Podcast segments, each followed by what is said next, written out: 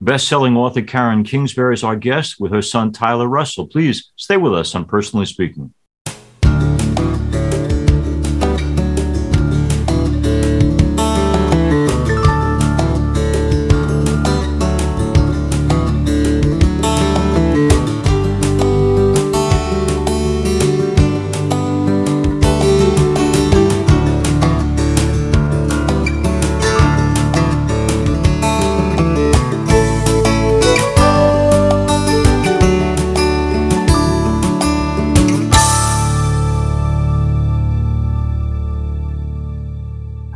Welcome to Personally Speaking. I'm your host, Monsignor Jim Lisante. Authors Karen Kingsbury and her son Tyler Russell join me now.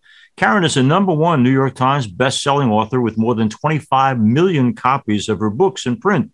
She's been recognized by Time magazine as, quote, Queen of Inspirational Fiction. Karen's son, Tyler Russell, is an author, screenwriter, songwriter, singer, and actor.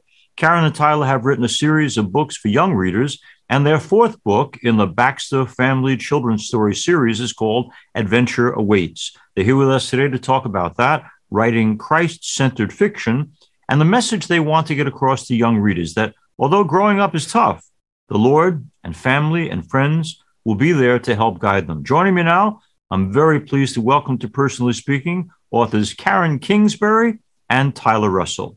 We are here with Karen and with Tyler. We're talking about their great book called Adventure Awaits. And uh, I'm going to start with a more generic question, though. We'll get back to this in a little bit. Karen, if you Google your name, uh, obviously we've heard about your 25, 35 million books sold, but they always say the Christian novelist. So I got to ask the question what makes a Christian novelist a Christian novelist? A great question. I, I feel like um, I'm a Christian and I write novels, so I guess that makes me a Christian novelist. The difference, I think, for me is that I, I, really have to go. Okay, so when when when people write a novel and they're not thinking about faith in any way, then they're writing one that includes the physical, intellectual, and emotional aspects of a story. Right. But when I write a story, it's got the physical, intellectual, emotional, and spiritual and you know, mm-hmm. that's this is I mean, with with books like Adventure Awaits, like the, a children's book like this, it's yeah. faith and family and and great character lessons, that kind of thing. When I'm writing a book for adults, I don't shy away from the fact that some people are running away from God. You know, some are running toward. I, I just include it. It's woven into the fabric of who they are, and I think it makes a deeper book.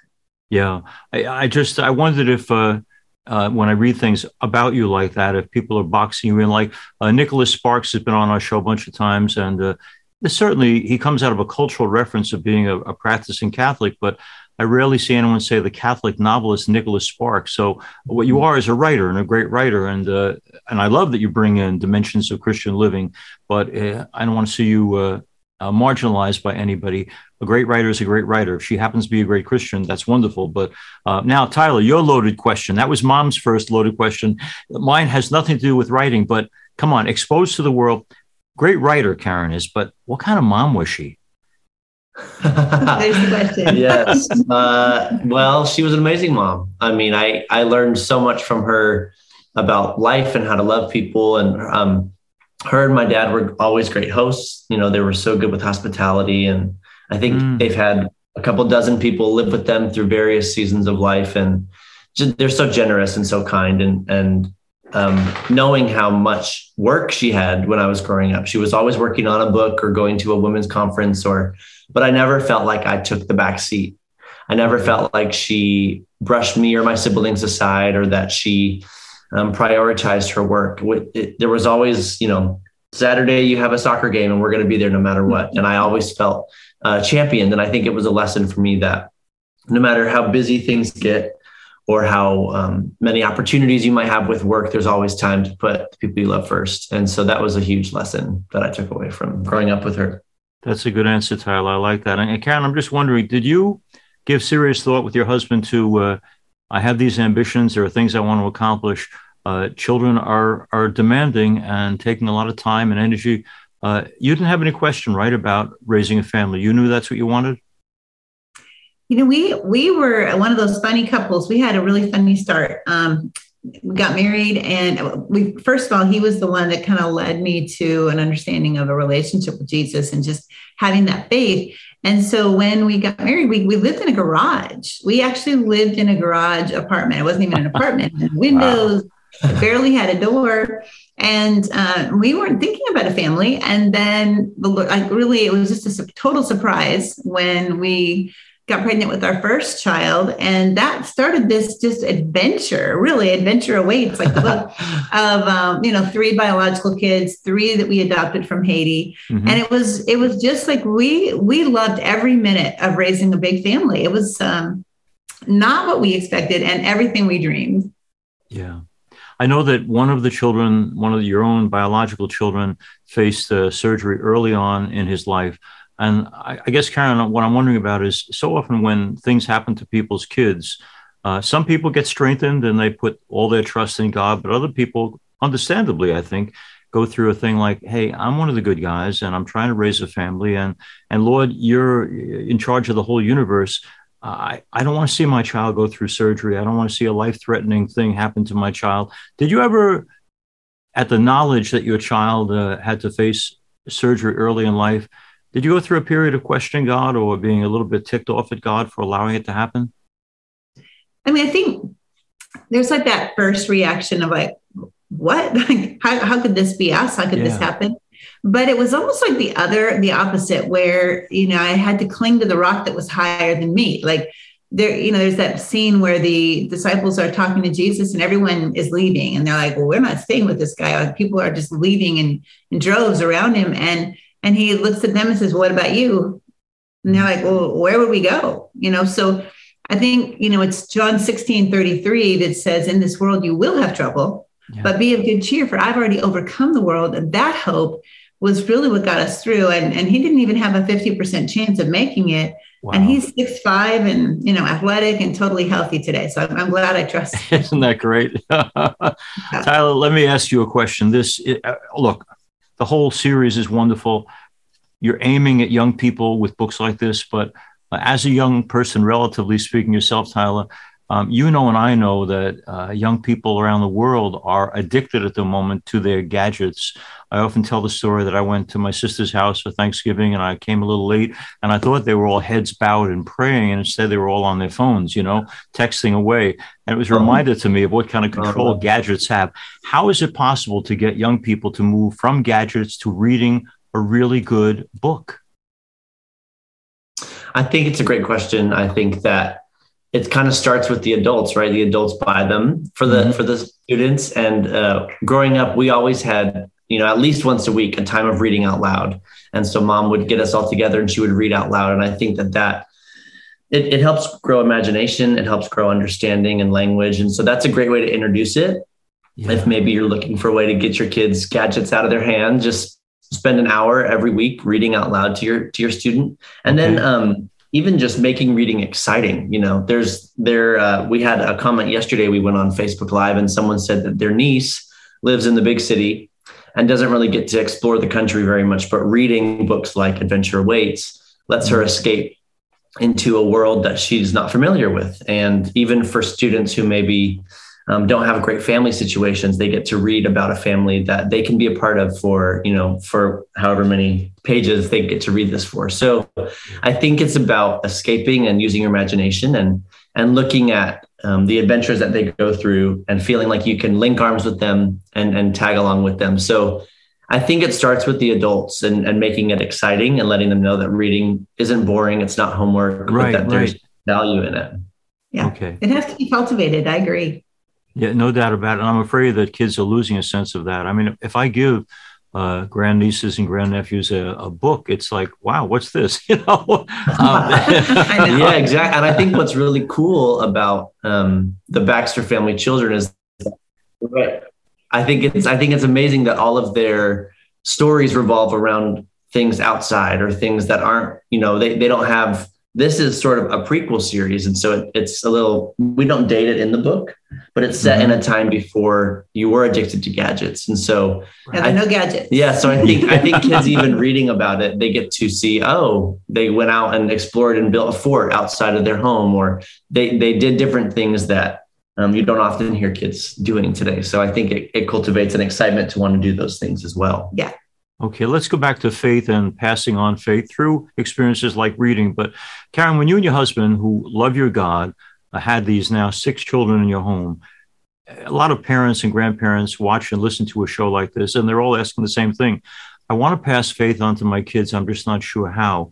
Is there stuff that you tried that was effective in terms of getting your kids to take an interest in the things of God? You know, it was just immersive. Um, we we actually like we we tried our best to live it. We certainly didn't do that perfectly, but we have scriptures on our walls, and we would when kids came to us with any kind of issue or problem, God became a part of that solution, even to the degree of just you know, whispering the name of Jesus when you're scared. Mm. You know, I, I, remember a time when Austin, the one who had heart surgery, and he was about three and a half, he was very sickly initially in his life, and he got a very high fever, and he was he was super sick. We took him to the hospital, and uh, in the emergency room, they were working over him, and they thought he was having a seizure, but what he was actually doing is he was singing in delirious state. He was singing don't be afraid. Jesus is with you. Don't wow. be afraid. so you know, it was like yeah. we made it fun. We we talked about the Lord, but it was a fun adventure of faith that we all were on, and we were on it together. We didn't tell our kids, you know, don't go do drugs, don't go party, don't go. They just didn't because we weren't, and we were having a great time. And i think that's a big part of it is you know making it fun. We had a lot of family meetings. Not sure, you know not sure Lots they were always like the, the, people were like what? Why are we having a family meeting? What happened? But it was it was like we connected we listened. I think listening to your kids you can't just preach at them. You have to listen. What, what right. are they going through? It's super important. Now how well karen do you and your husband uh, avoid the one of the great dangers in parenting my parishioners tell me is uh, kind of practicing what you preach. Um, did your kids ever find that you were out of step with what you said in terms of what you did? Actually, maybe Tyler's the one to ask that about. Yeah, really. Yeah, we. I think they were. That. Yeah, I think that. I think you know. You know that they're not perfect. I think that you see that even as as an adult, you you see how much your parents just love you and they're trying their best and they're mm-hmm. it's trial and error every day. You know, my mom used to say you know, when, when I was in high school, she would say, well, we've never parented children this age before. And we're learning just like, you know, every day. So, and true. I think there was grace for that. I will say that they, um, they made this pact or, or a promise to each other that was well known in our family that they would never disagree in front of us or argue in front of us. Oh, and if they had something to say that, you know, was not in agreement with each other, they would step into the other room. Okay. Or they would have that conversation away from us until they got on the same page. We always knew that they were a team. And so if mom said I couldn't go out on Friday night, I couldn't go to dad and ask him because he would just say, Well, what did your mom say? We're a team. So I think knowing that they were working together and that they were going to create an atmosphere where they wouldn't argue or raise their voice in front of us, but that they would um, they they always waited, right? So if if I got in trouble for something, they would say, well, we'll deal with this later tonight. And that would give them and me time to think about what I did. and they didn't react out of emotion. But so I, I think there was lots of clear communication. Wow, um, was it perfect? No, but it was, it was always communicated and respectful. Okay. Now I have to ask the follow up question. Tyler, when you got in trouble, what kind of trouble was it? Repeat that one more time. Yeah. I said, when you got in trouble, Tyler, what kind of trouble were you in? Very rarely. Tyler, like, I'm going to tell you a story about Tyler. So he's he was in our initial, you know, three children that we had. He was birth order. He was middle child. Okay. He kind of comes across as an oldest. Now he's the oldest of five brothers, so that makes sense. But when he was that middle child, Tyler would step in and try to take the punishment for other kids, especially Kelsey, wow. the oldest, we our only daughter. She was feisty and she had a bit of a strong will, mm. and she, would, she ran late. I remember one time she was running late um, the, way too many times. And we said, you can't drive. Like, you're not going to be able to drive for three weeks. You can't use the car. She was 16, 17. And Tyler was saying, give her grace, give her grace. so this is, yeah, he, he probably got in trouble the least out of anybody, honestly. Isn't that great? All right, now let's talk about this mother son relationship. Karen and Tyler write these books together, and, and they're wonderful. But uh, my mom, who's 101, she lives with me. Um, I love her to death, but I can't imagine working cooperatively on anything with her. And as a writer myself for many years, I, I, write in a solitary way. So, how do two people uh, especially a mother and a son, find a peaceful way to write effectively together? Is one the writer and one's the editor, or are both doing the writing and then coming together with this is what I have? What do you have? How does this work? Well, we kind of get together initially with an outline. That's okay. collaborative, and we make sure we love the outline. Tyler then takes and writes the first draft. Okay. So that's very solitary for him. Just mm-hmm. he finds a good coffee shop or somewhere at his house and and he writes that. And then I get the book and I get to do like a next layer, like a, an edit over it. Um, you know, we just bringing the pieces together in the way the Baxter family would would normally go or whatever. That just polish on it. Mm-hmm. Then we get together and look at it again, and uh, we get to go through the editorial process with our team at Simon and Schuster, the Paula Wiseman team, um, and then and yeah, we we really just we love this is probably where it comes back to being the most collaborative is from the very beginning the outline and then when we're having a release it to god day like this is and like let the whole world you know have this book we get to do this together um, mm-hmm. but we did some screenwriting together as well and that's that's more collaborative where we're both at the same table working on a shared document and uh, and just you need two people for that and it's it's a really amazing process i think mm-hmm. yeah mm-hmm. You're, you're, Tyler, did you want to add to that at all about the process? Yeah, it's you know the, our connection's a little bad. We're having a really bad storm. Okay, sure. Here. Let me try again. Tyler, what your mom was just saying about uh, the way in which you work together. Do you find it effective? Yes, I do. I think that that process is really effective. When I started, I had definitely a learning curve. I came okay. in, you know, feeling like I knew everything, and uh, and I was humbled very quickly because she's been doing this much longer than I have. So I think with any team, um, you have to put your ego aside and you have to be willing to serve the story uh, that God gave us. And so I think it always comes back to we want what's best for the story. And if her idea is better, I'm going to say, sure, let's go for it. And if I think I have an idea that's a bit stronger, I'll push for it. But I do think that the way we work, it gives us both space to work on it. And since she's doing additional novels outside of these books, um, it gives her time to work on those, and then I can hand her sort of a rough first draft. And a she, very good first draft. Oh, yes, you. actually. That's how, over the years, like this is book four together. The first one, I was like, okay, we're gonna have a little bit of work here. but he has really gotten so much better. And that, the whole reason I brought him in is I knew he was a strong writer, and right. I had so many other things I was working on, and so I needed. It's like they said, what do you think about doing? You know, going back in time and doing the Baxter family when they were kids. I said, what do I think about needing an extra writer? Is what I think. So yeah. called Tyler in, and now it's just been fantastic, and we're we're so excited. We'll have one more coming out that we know of at least next year at this time. So we're already working on that one. Tyler, I'm one of uh, three children, as you are, uh, in the original family, and I'm the middle child too. But I'm wondering, I don't know that I would have uh, embraced and loved the idea of our lives being upended if my mom and dad had brought in three kids from another country uh, with obviously uh, lots of challenges that they're going to face in making the adjustment. And here we are, the three of us, the biological children, and and we're the center of the universe until we're we're going to share that universe. How did you react to mom and dad making this decision to, with great Christian charity, bring three kids anew into the family? Mm-hmm. That's a really good question. Yeah. I think that the decision was not one that they made without us. And so I think mm-hmm. that that helped. They opened up a conversation and they sat us all down and they said, This is what we're praying about. This is what we feel like the Lord has put on our hearts. And how would you feel? And I was I, I had no objections to it. I, I thought that that sounded exciting.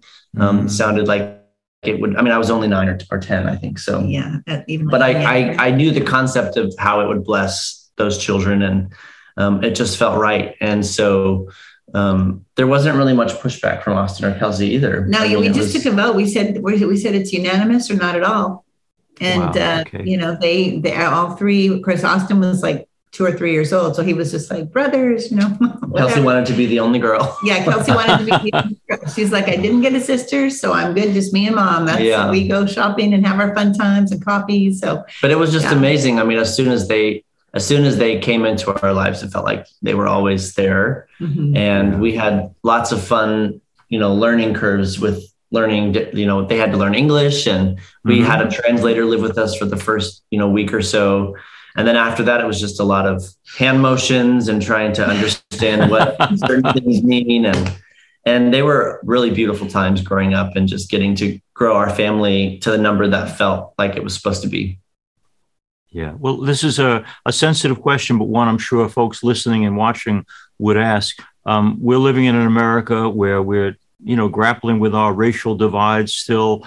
Um, so, so Karen, you have these uh, three very, very white children first, and then you bring three very, very black children into your family what have they faced in terms of uh, the blending and the, the, racial question, acceptance by others? Um, how did you and your husband deal with that? And not just your husband and you, but also uh, your your three kids who are already part of your biological family, uh, adjusting to the whole issue of we're not just bringing people from another country like Russia or Poland, but we're bringing children uh, who have the the great leap of faith of coming into uh, an America that that is grappling with racial issues. How did you deal with that?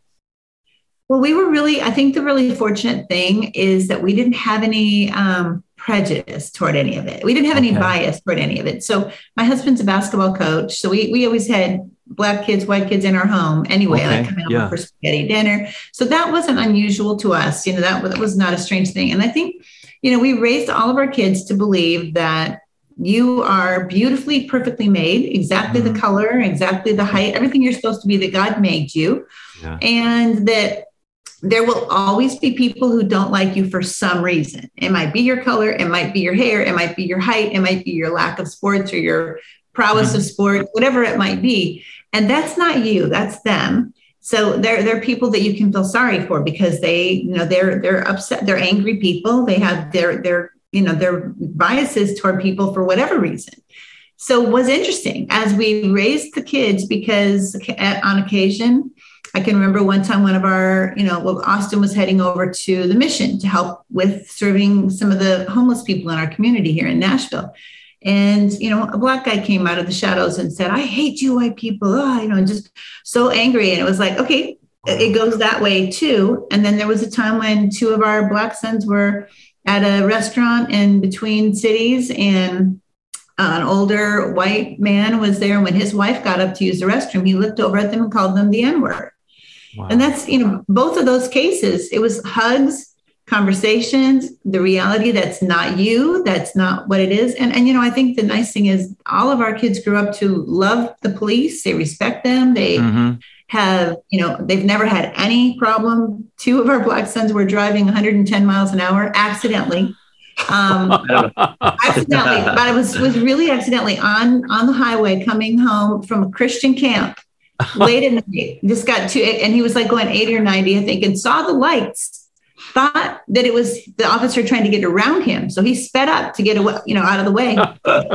so clocked at 110. He could have been, ta- they both could have been taken in in cuffs, yeah. and they were just given a very nice the, the white officer was very kind to them. So they haven't seen the narrative play out and they see the narrative in the main as being more political than actually accurate to, to some degree. I love the story about Sean too. And like his, the in, in, heaven like what? Oh yeah sean said to me one day when he was really young sean, one of our um, adopted kids and he, he just said mom what what color skin do you think i'll have when i'm in heaven and I said, Well, Sean, all I can say is I hope it's the same beautiful brown skin you have right now because God chose this and it's perfect on you. So I hope that's the right color. And he said, Yes, like me too. He was like six, you know, very young. yeah, yeah, right. But um, but precious, yeah, we we just didn't shy away from it. We kept the conversation open. I think our kids are our, our kids are all unanimously very much, you know, against things like the CRT movement that wants people wants these little innocent children who already feel great about themselves to come in and feel either you know oppressed or oppressor. And that is certainly not going to help things. You know they our kids right. are like why would there's nothing wrong with us you know? Why would why would anybody want to set that table like that? So I, I, think it's been a really exciting lots of good conversation and mm-hmm. um, yeah it worked out worked out really well. Tyler, it's almost impossible to, to live our lives, especially for a younger person, without having a friend or two who will occasionally make the uh, unfortunate remark that indicates prejudice or bias. Uh, whether your friends know or don't know that you have a sister and two brothers who are black, uh, how do you respond when, not in the family, because the family has it well put together, but in the world, you run into bias or prejudice? How do you handle that? Um, I think sometimes I'm still learning how to. You know, I think every interaction is different, and there's not one answer that fits for everything. Yeah. I think all of our responses should be seasoned with grace. We should be slow to speak and uh, quick to listen. And so, I'm also not much of a fighter. I, uh, I'm not confrontational. So I think if someone says something that you know, short of them harassing someone, and I have to step in, I'm probably going to let you know let it be and just pray for them quietly and and and you know or if if I'm close enough with them we'll have a conversation about well why do you believe that way? Or why are you you know speaking about that situation or that person that way? I think you know it's that that tension that we're experiencing um, creates a lot of discomfort and we have to be able to especially as Christians just be the light and season our conversations with grace and be, be willing to bring everything back to God. And so, you know, God is not a God of confusion. Um, he's a God of clarity. He's a God of peace. Um, he's not a God of division. And so, how can we continue to walk together in unity, even in, in places where there's misunderstanding um, or even hatred? It's it's about coming um, together. I want to thank Karen and Tyler for being with us and for our, our viewers and listeners. Adventure Awaits is the book which they have co written together. Um, for the folks around the world who listen to our show and watch our show, what's the best way to get hold of your writing escapades? The best way is the website, karenkingsbury.com, and that will lead you to any of the retailers or favorite places you might want to get a book. Beautiful. Karen and Tyler, you give me such hope. Uh, I love your spirit. I love the way in which you raised your family, Karen. Amazing. I guess that husband of yours must be a decent guy, huh? Yeah, he's a great He's one. awesome. but thank you for sharing not just your writing, but the spirit that you bring to everything you do. You give all of us great confidence that in the end, uh, we won, and uh, and that God's work is is is is is ours but he's uh, overarching and, and carrying us through those moments when we can't carry ourselves. Thank you so much for your writing, for your witness, and for being on Personally Speaking. Very, very grateful. As we end today's program, I want to thank you all for being with us. If you need to reach me for any reason, you can get me at personally speaking podcast at gmail.com. For not only this program, but past programs, go to YouTube and search under Personally Speaking with Monsignor Jim Lisante. And please don't forget to click like and subscribe. Personally Speaking is also available as a podcast on personallyspeakingpodcast.buzzsprout.com. You can get past shows also by going to www.closeencountertv.com or www.ollmp.org, where you'll not only get our past episodes of Personally Speaking, but you can watch daily Mass or uh, see Monsignor Jim's homilies. Personally Speaking is also on Facebook at Personally Speaking with Monsignor Jim Lisante. We're also now on Instagram at Personally Speaking Podcast. Please share and let others know about Personally Speaking. I'm privileged to serve as host and executive producer, Personally Speaking. Our producer is Lisa Jandovitz. Thanks so much for joining us. We'll be with you again next time on Personally Speaking.